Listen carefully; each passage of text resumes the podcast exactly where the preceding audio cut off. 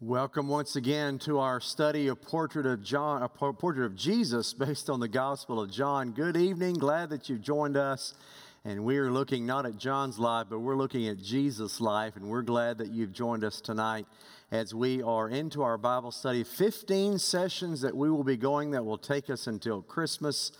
And I'm delighted that you've joined us. Last week we got started in looking at chapter 1, the first 34 verses of the Gospel of John, and we're looking at his Gospel primarily to see uh, what, a picture of Jesus or a portrait of Jesus based on what he said primarily. Now, last week, Jesus didn't say anything yet, but tonight he will as we look at the study together. Grab your devices, grab your Bible, follow along with me verse by verse as we, tonight we go from chapter 1, verse 35 through the end of chapter 2, chapter 2 verse 25. So while you're getting your Bibles and devices together, I want to lead us in a word of prayer and then we will get started. Let's pray together. Heavenly Father, thank you for who Jesus is.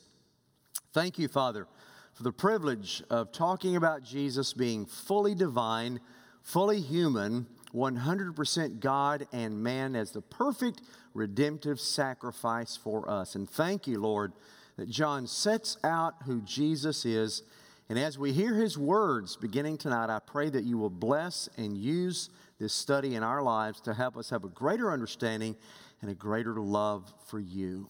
God, thank you for those who have joined us online. Thank you for those who are here tonight in person, and I pray your blessings upon them as we study your word together. In Jesus' name I pray. Amen. Well, we got started last week in looking at the first chapter, and we saw last week that John is different than the other gospel writers Matthew, Mark, Luke, and John. Matthew, Mark, and Luke are the synoptic gospels, are the, the gospels that see together the life of Jesus. You lay out their gospels, the chronologies, the order, uh, the things that he did, the things that he said are all pretty much the same order. And then you get to the Gospel of John, and 90 to 93% of what John records for us, not recorded anywhere else in Matthew, Mark, or Luke. So John is unique, his perspective, and it's interesting to see because he tells us a lot of what Jesus said. You can tell a lot about a person by what they say. You've always heard actions speak louder than words, and they do, but words are important. Words reveal our heart. Words reveal what's buried in our heart. In fact, Jesus said that. You can tell, James, both the brother of Jesus, said, you can tell what's in a person's heart by the way they talk, or what they, what they say. Someone may say, well, this comes out of my mouth, but that's not what's in my heart. Jesus and James both said, no, that, that's not true. What is in your heart will come out through your speech. So, words are very important. You've heard the phrase, sticks and stones may break my bones, but words will never hurt me. That's false because words do hurt. Words are very important. And so we're looking at who Jesus is based on what he said whenever he was here among us. So we're looking at his words. Now, last week we saw that John began his gospel, chapter 1. It's called the prologue or the pre word where he tells us the word in the beginning was the Word, and the Word was made flesh and dwelt among us. He talked about Jesus at creation. And then went immediately into the life and ministry of John the Baptist. And that's where then uh, we pick up tonight. John was baptizing. He explained when the religious leaders came out as to who Jesus was. And so tonight we get to the point where Jesus is calling his first disciples and then the first sign or the first miracle that, that John records that Jesus did uh, pick up in chapter 2. So take your Bibles or devices, chapter 1, verse 35, and let's look at letter A on your outline. Jesus calls, excuse me, calls the first disciples, verses 35 through 42. Verse 35. The next day, again, John was standing with two of his disciples. We stop there for a moment. Notice he says the next day. We start off uh, when in verse 29, he says the first time, the next day, which probably would have been Monday. Then we go to verse 35 where he says the next day, which is probably Tuesday Why are these days important? I'll tell you in chapter 2 when it says, On the third day, and so we'll get there in a moment. But now it's verse 35, the next day, probably Tuesday, what we would know of the week. John was standing with two of his disciples. Now, what does that mean? Well, John had followers. John the Baptist had a lot of followers. In fact, he began preaching out there. His message was so revolutionary and so powerful. His lifestyle was so odd that people, he, people were drawn to him. Then they went out there, they loved what he had to say. He baptized, and he had all of these followers out there. In fact, we saw last week that by the time John wrote his gospel, there was a group of followers called the Mandeans who actually were the early Christian community. They were basically a cult, but they were in the early Christian community and they believed that John the Baptist was greater than Jesus.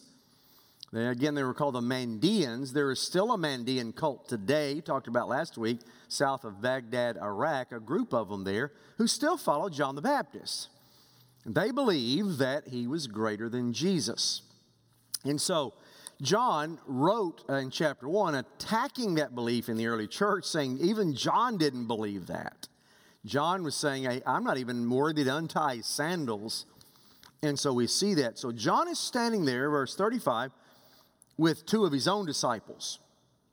And he looked and he saw Jesus as he walked by in verse 36, and he said, Behold, the Lamb of God. That's twice he said that, two days in a row. First day, Jesus walked up. Behold, the Lamb of God who takes away the sin of the world. The next day, Jesus walked up. Behold, the Lamb of God. And you see a pattern with John the Baptist.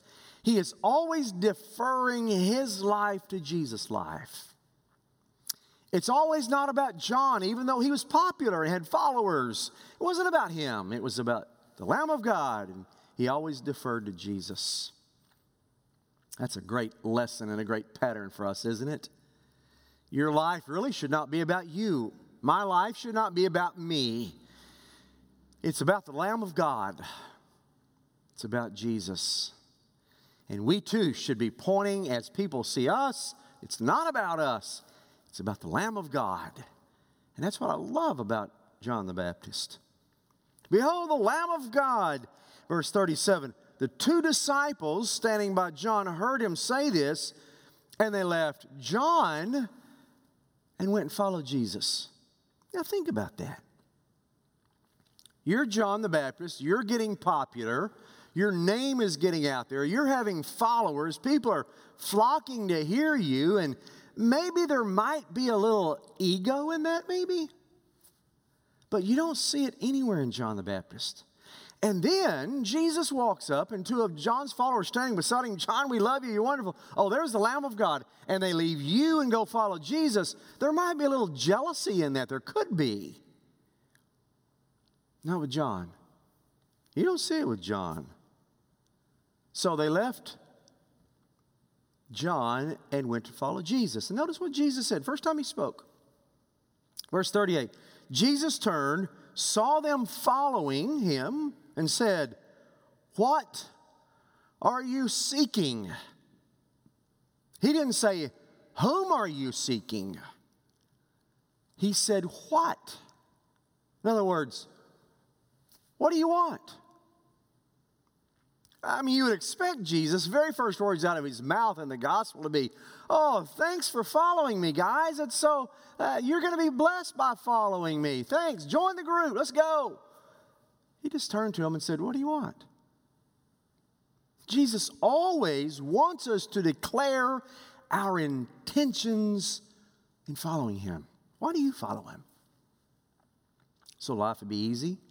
Somebody will answer your prayers. You get what you want because you get to go to heaven. Why are you following? What do you want? I'm following because I know that He is the only Savior of the world. He is 100% God and 100% man. He is the, he is the only Savior.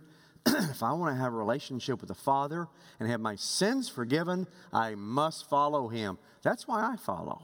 Why do you follow? So he turned to the two. What, what do you want? And they said, Rabbi, which means teacher. Where are you staying? Now, why would they say that? Because whenever you went to a rabbi or teacher and you stayed with him, that meant you were a follower of his. The 12 disciples, they stayed with him 24 7, three and a half years. That meant they were one of his disciples. And so, this is the two followers' way of saying, We want to follow you. Where are you staying? And he said to them, Come, and you will see. This is a phrase that you see throughout John where Jesus will say, Come and see. Come and see. And I love that. It's like, if you want to know who I am, if you want to know what I'm about, follow me, and you'll see. There is also, this is one of the first phrases Jesus mentions in the Gospel of John there's also a, a, a, an interplay throughout the ministry of Jesus between light and darkness, sight and blindness. And you will see throughout Jesus' ministry why did he heal so many people that were blind? It was a metaphor. That when you follow him, you can see. Before following him, you're in the dark. When you follow him, you're in the light. When you do not follow him, you're in the dark. And you see the interplay light, darkness, sight, blindness, all through Jesus' ministry. Same today in our world. If you follow Christ, folks, you're in the light and you see. If you're, if you're lost tonight, you're in darkness and you're blinded to spiritual things. So notice one of the first phrases he says, Come and you will see and they will. Verse 39 So they came and saw where he was staying, and they stayed with him. That day, for it was about the 10th hour, that's about 4 p.m. in, in, in our time frame. Wonder why it tells us that they, well, what time it was when they followed him? 4 o'clock. Verse 40. One of the two who heard John speak and followed Jesus was Andrew, Simon Peter's brother. So, Simon, I mean, so Andrew was a disciple of John the Baptist first, and then left John the Baptist and went to follow Jesus. Andrew, Simon Peter's brother. Verse 41. He first found his own brother Simon and said to him, We have found the Messiah, which means Christ. So Andrew realized, hey, this is the Messiah. And the very first thing he did was he ran and got his brother Simon, brought him back and said, Simon, Simon, guess what? This Messiah that you and I have heard about as little boys, this Messiah we've heard about one day is going to come. We would hope it would be in our lifetime, but we didn't know. We just knew he was going to come one day to save Israel. Guess what? Simon, he's here. I saw him. And he went and got his brother and brought him to Jesus. Every time you see Andrew mentioned in the Bible, he's not mentioned much. But every time you see him mentioned in the Bible, he's bringing somebody to Jesus. Boy, that's a great trait, isn't it? Every time you see some, someone, they're bringing them to Jesus. And every time you see Andrew, he's bringing somebody to Christ. We found the Messiah. Verse 42, he brought him to Jesus. Jesus looked at him and said, You are Simon the son of John. You shall be called Cephas, which means Peter. Now, there was a play on the names there. The name Simon meant pebble or a little bitty stone. The name Cephas means boulder or rock. So Jesus, knowing what Peter would become later on, said, Right now, you're Simon, you're a little pebble, you're, you're just joining me, you're just believing in me.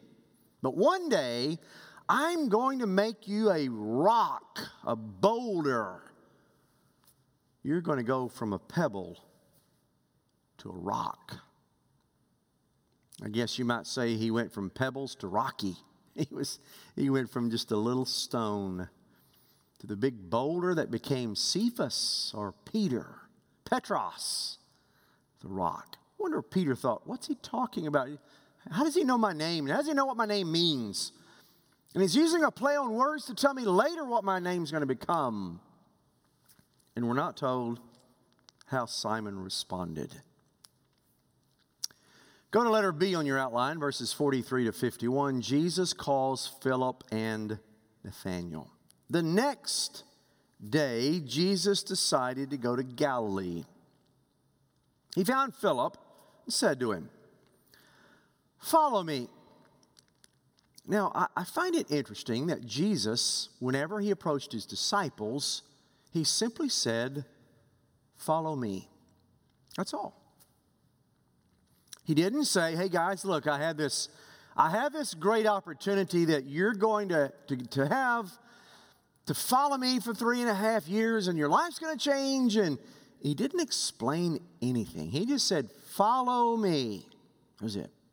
He didn't say, I have this new philosophy, I, I have this new teaching. Hey guys, I'm the Messiah.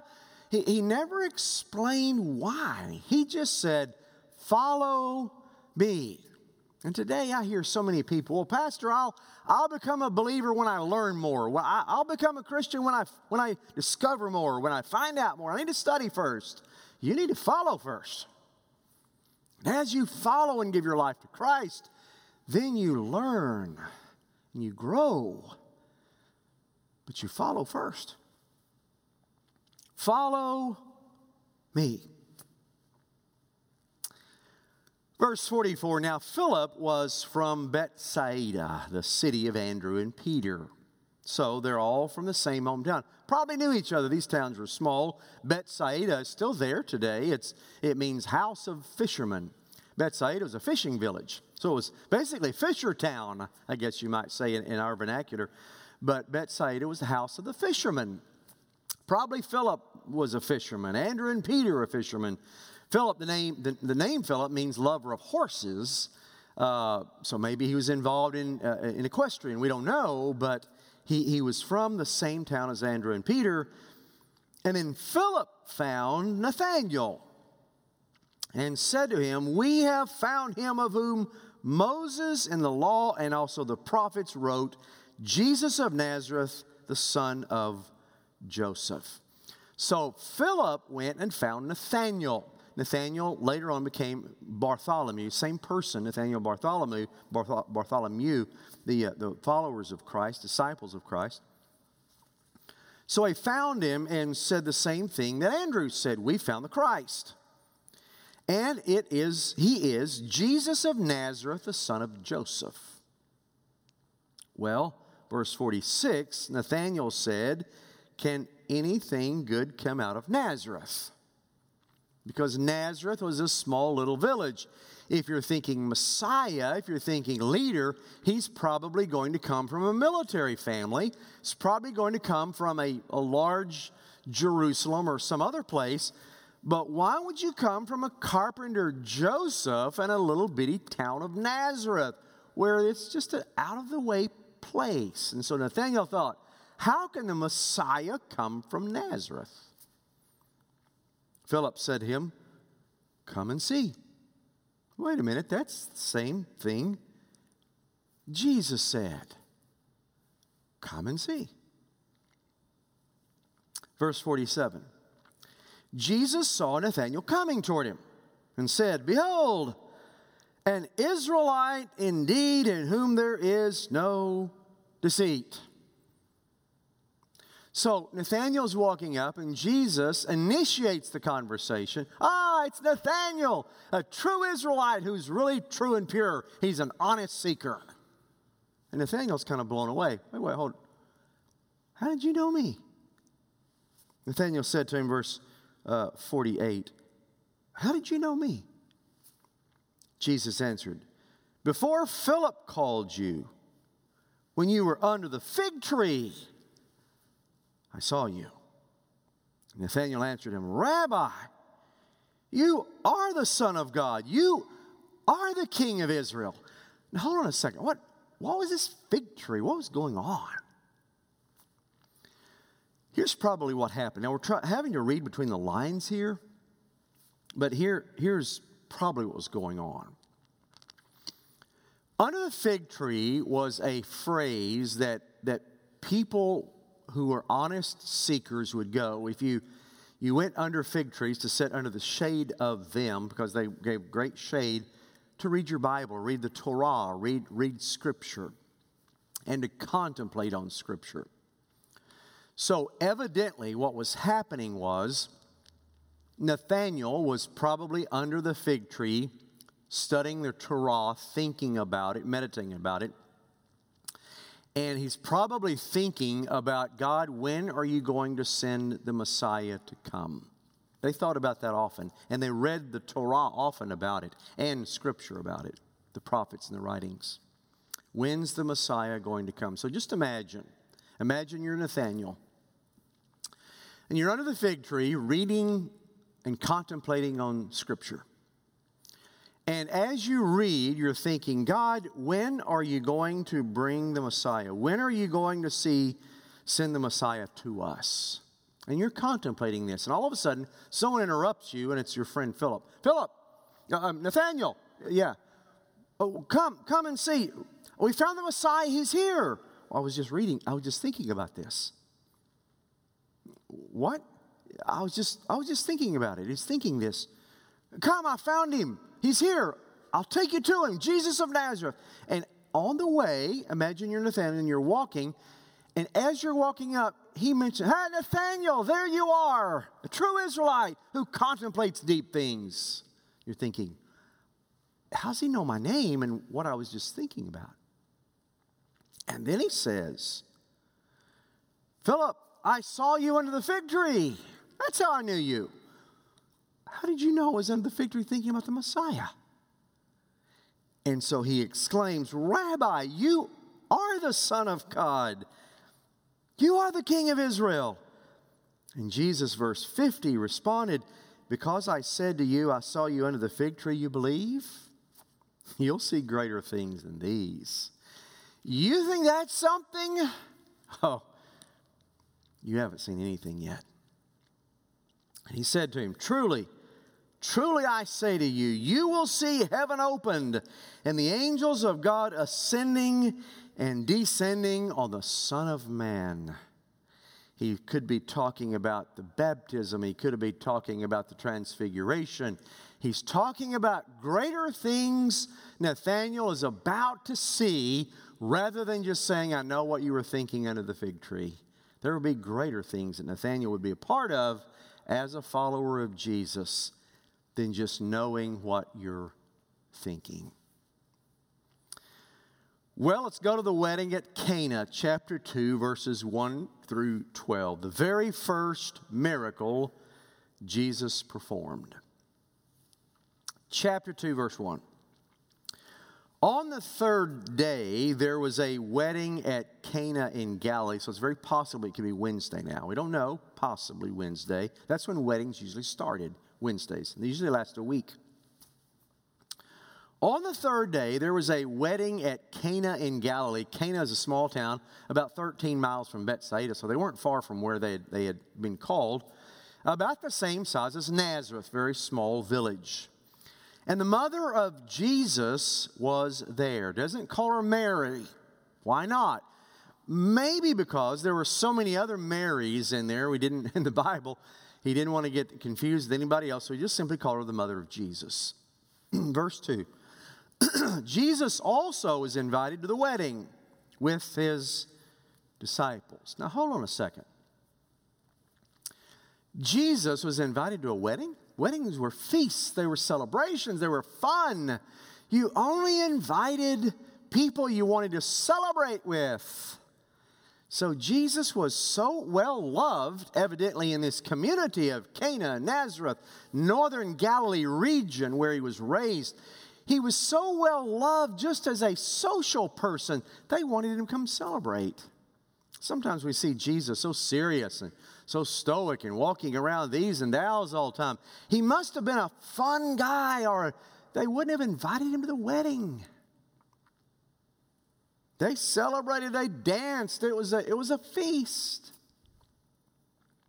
Warren Wiersbe says, Blessed is any couple who invites Jesus to their wedding. And he's right. So they invited Jesus and his disciples to the wedding. When the wine ran out, verse 3, the mother of Jesus said to him, They have no wine. Now let's stop for a moment.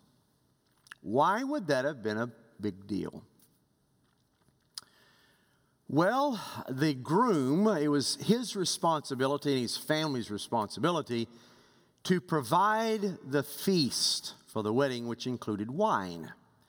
Now, this is just a parenthetical side note. The wine in that's used here, that's the word that's used, oinos, meant fermented grape juice diluted with water.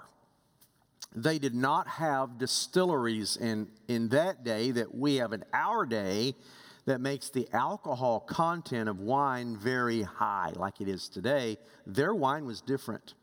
I know people say, well, wine's wine. No, no, wine's not wine. And this is not a passage about alcohol or the lack of drinking alcohol, not drinking alcohol. That's not the point of the, of the story. I think there are other passages that you can point to. I'm a firm believer in abstinence, not drinking any alcohol at all. I don't think believers should drink alcohol, and I think you can make that case. This is not the place, but other places in Scripture because that's not the point of the story. But I will say that the wording that's used here is interesting because it's not the what's called strong drink. That's where the alcohol content was high higher, not nearly what it is for us, but higher in that day. The word wine was basically fermented grape juice that had been diluted with water. Couple of good authors on this, Dr. Norman Geisler talks about it, Dr. Robert Stein, both talk about the difference of how wine in Scripture is different than our wine today because of alcohol content being so high. So, wine in this day would not be the same. By the way, there's a difference in the Bible between wine and strong drink. Wine was the fermented grape juice, strong drink was where the alcohol content was a little higher. The Bible talks about drinking wine, but it does never it, but it condemns the strong drink. Jesus never drank strong drink uh, in Scripture, and so that's where the alcohol content was higher. That's just a side note but I didn't want to mention it because some people use this passage to talk about alcohol. This is not really the passage because it's not the main point. But there are other passages that you can. So it was the groom's responsibility and his family to provide for a week long feast. They get there, and on the first day, the wine runs out. I mean, left. You got a whole other six days to go. And so it would have been great social embarrassment in fact, they could have even sue. They, they could bring a lawsuit against the groom and his family, the, the, the, those that attended their wedding, if the wine ran out or if the food wasn't prepared correctly. You could bring a lawsuit. So there are a lot of implications that are going on here. After only one day, the wines ran out, the embarrassment, the anger, the feast has now turned into not a celebration at all, possible lawsuit. So there were many things involved here. And so Mary came to Jesus and said, They don't have any wine. Now, why would she do that? First of all, she knew that her son, was the Son of God. When was she made aware of that? Well, we know even before his, at the conception, she knew he was different. She knew he was from the Holy Spirit, and she knew he was of God, and she knew he could do something about it miraculously. And so she went to him and said, Jesus, she didn't tell him to do anything, she just made a statement. The wine's gone. And Jesus' response sounds a little harsh to us. Woman, what does that have to do with me? My hour is not yet come.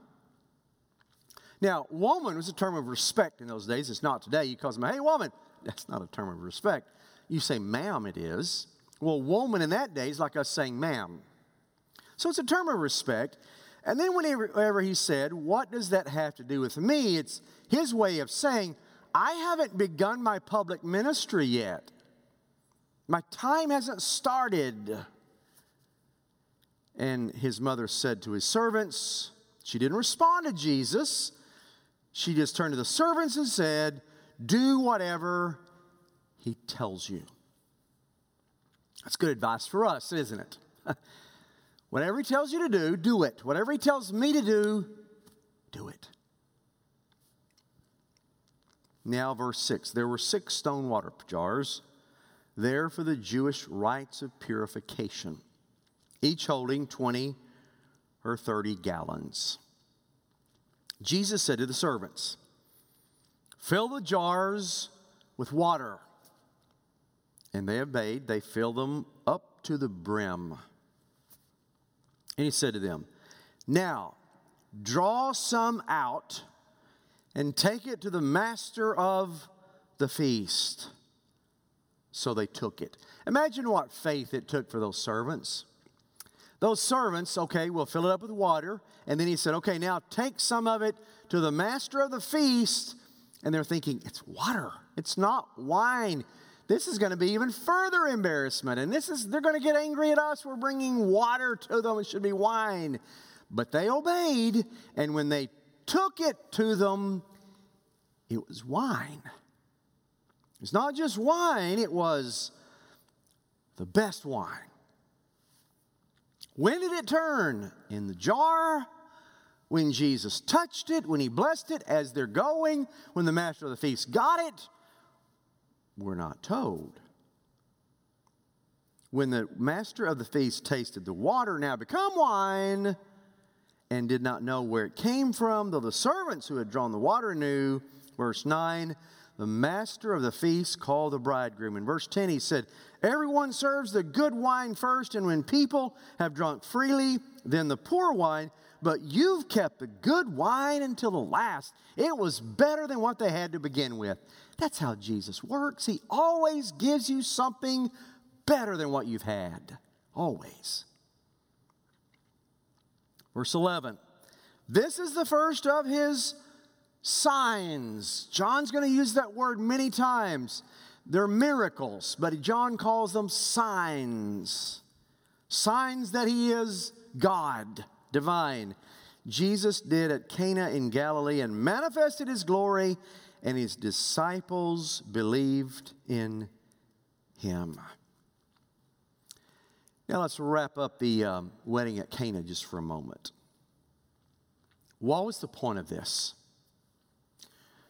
Many times in the Gospels, wine is synonymous with teaching. New wine is the new teaching. The old wine is the old teaching or the old traditions. Wine could be the new way, the new teaching, the new way that Christ brought. The old wine is the old traditions of the religious Pharisees and Sadducees and religious leaders. And that's why Jesus said, You don't take new wine, put it in old wineskins. You don't take new teaching I brought and put it in the old tradition. It doesn't work. It rips. It doesn't work. And so Jesus is showing symbolically the very first sign that he did the new teaching has come, and it's better than the old. Jesus uh, was bringing a new way. There was new wine made from old water. He talks about living water that comes from an old well chapter 4 with Jacob's well. He talks about a new birth from the old birth in John 3. He talks about a new temple that needs to be cleansed. It comes up next from the old temple. And so now, with his very first sign, he is telling us the new is coming to replace the old. You have heard it said, but I say unto you, I'm fulfilling the old and making it new. And so that's why, that's, that's the main point of the wedding at Cana. The water turned into wine. Verse 12. And after this, he went down to Capernaum with his mother and his brothers and his disciples, and they stayed there for a few days. Why would he put verse 12 in there? That's kind of, that's, that's not really earth shattering, is it? But remember, talked about last week, John, one of the groups that developed in the early church John's addressing, this group that believed Jesus was not human. And John tells us he was very human. He left the wedding, he went down to Capernaum, he walked with his mothers and his brothers, and uh, his disciples, and they stayed a few days. He's very human. He does human things. So he adds that to show his humanity. Go to letter D on your outline. Jesus cleanses the temple, chapter 2, verses 13 to 22. Verse 13 The Passover of the Jews was at hand, and Jesus went up to Jerusalem. Now, if he's at Capernaum, if you go to Jerusalem, you are ascending. Jerusalem's kind of like Denver, sits on top of a mountain. And if you're at Capernaum, you're around sea level or so, and then you're going up to Jerusalem. It's geographically going up. And John notes that. Passover was at hand. Jesus went up to Jerusalem. Verse 14 In the temple, he found those who were selling oxen and sheep and pigeons and the money changers sitting there. So let's get a picture. As you go into the temple, there would be the outer court, the court of the Gentiles. That's where you, that's the very first place you approached. Out here, you would have people who would be selling animals. Now, the reason they did that was sacrifices were required inside. You had to have a sacrifice when you came. Most people did not travel with animals, it was too hard to travel with animals. You just bought them when you got there. That was not the problem. That's not what he was condemning. You also had to have a special currency known as a temple currency, temple coins. So, whenever you got there, you exchange your currency for their currency at the temple, which was a currency exchange. You had those sitting there who would gouge the people for coming to offer sacrifices.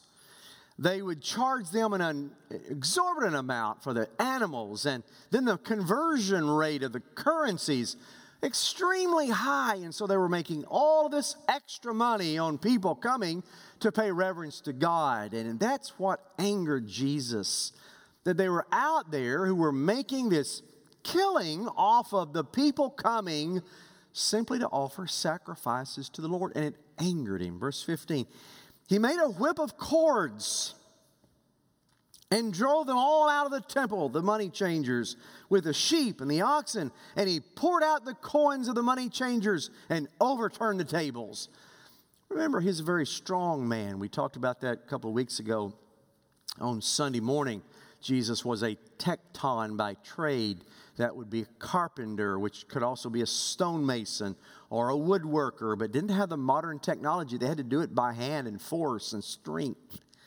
He was a strong man overturned the money changers and overturned the tables. And he told those who sold the pigeons, Take these things away. Do not make my father's house a house of trade. And his disciples remembered Psalm 69 9. Zeal for your house will consume me and they remembered what the prophecy was about the temple and Jesus' response. Now, why is the cleansing of the temple right after changing the water into wine? It's a reason. Jesus, as you go about his ministry and his life and the teachings in the rest of the New Testament, what you see is a pattern conversion, and then cleansing. You see conversion, water into wine, and then you see cleansing of the temple. And that pattern is throughout conversion and then cleansing. The new birth, you're cleansed, you're converted, and then you're sanctified, you're cleansed. You're converted, and then your life changes, it's cleansed. You see that? The conversion and the cleansing all the way through. Theologians have noted that as they study the Gospel of John. In fact, I know a lot of people today, they want to be cleansed before they're converted. I want to get my life right. I want to clean up some things in my life before I come to Christ. No, you got the order backwards. You're converted, and then you let Him do the cleansing. So the conversion of the water to wine and then the cleansing of the temple, and they went together.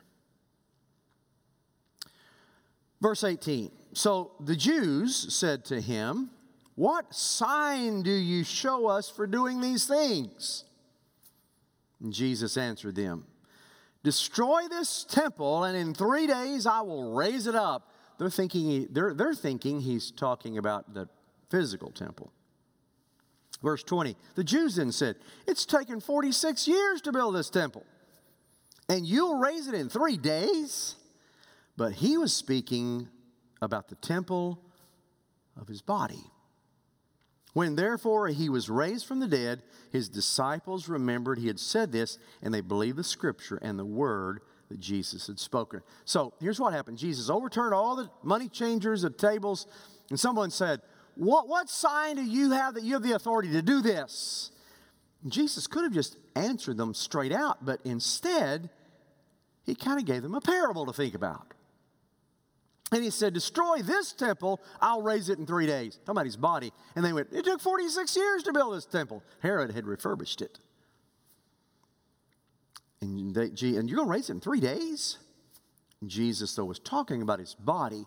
And then it tells us, verse 22, that his disciples, after the resurrection, had remembered what he said. When, aha, he was talking about his body.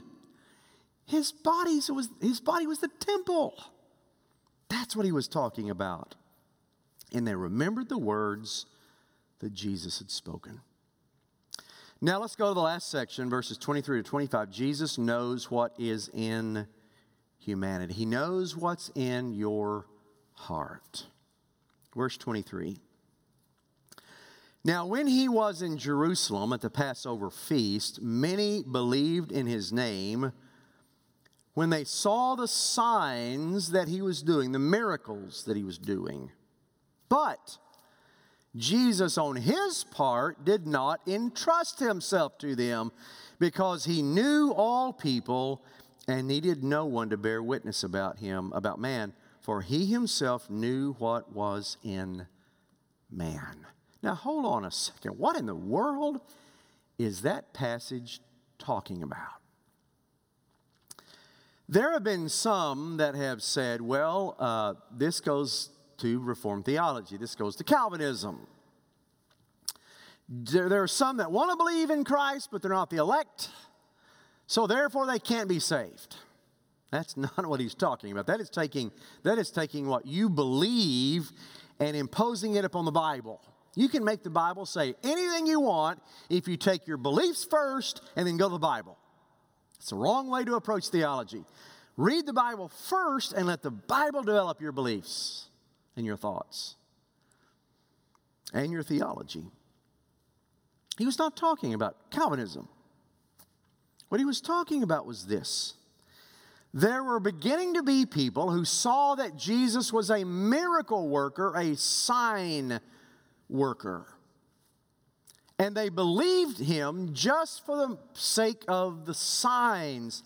They didn't believe him because he was the Messiah or the Son of God or he was salvation or eternal life. They only believed because they saw the miracles. They didn't believe in him as Savior, and he knew that because he knew what was in, his, in their hearts. So, those that do not believe in him for the right reasons, he does not entrust himself to them, they're not saved. There may be those today that follow Christ for the wrong reasons. Maybe they make a decision because somebody wanted them to make a decision. Maybe they're baptized because, because somebody wants them to be baptized. I had, I had a man one time in one of my previous churches. He wanted to be baptized as a, as a birthday gift to his wife. Not because he believed in Jesus, but he just knew that would tickle her and that would thrill her. And I said, No, you have to believe in Christ. It has to be your decision, not a birthday gift to your wife. There are people that follow Christ for all kinds of reasons other than believing Him to be the only Savior of the world, and they turn their life over to Him and follow Him. but there were some who were not following Him they were simply believing for the miracle's sake. And he did not entrust himself. They were not saved. And those today that follow for the wrong reasons are not saved. Only those people who submit their life to Christ, follow Him, and believe Him to be the only Savior of the world, only those are saved. He entrusted Himself to them, but not to those who only believe for the sake of the signs. Well, next Wednesday night, chapter 3 of John is one of the great chapters in all the Bible. I hope that you'll join us next week as we go through all the verses of John chapter 3 as we continue to look at a portrait of Jesus by looking at the Gospel of John. Chapter 3 next week, you're going to like it. Let's pray together and we'll close. Father, thank you for the opportunity again to study your word. Thank you, Father, for what you teach us through it. And I just pray you'll continue to guide us in the right ways, following you for the right reasons. In Jesus' name I pray. Amen. God bless you. Hope you have a good rest of the week. We'll see you Sunday.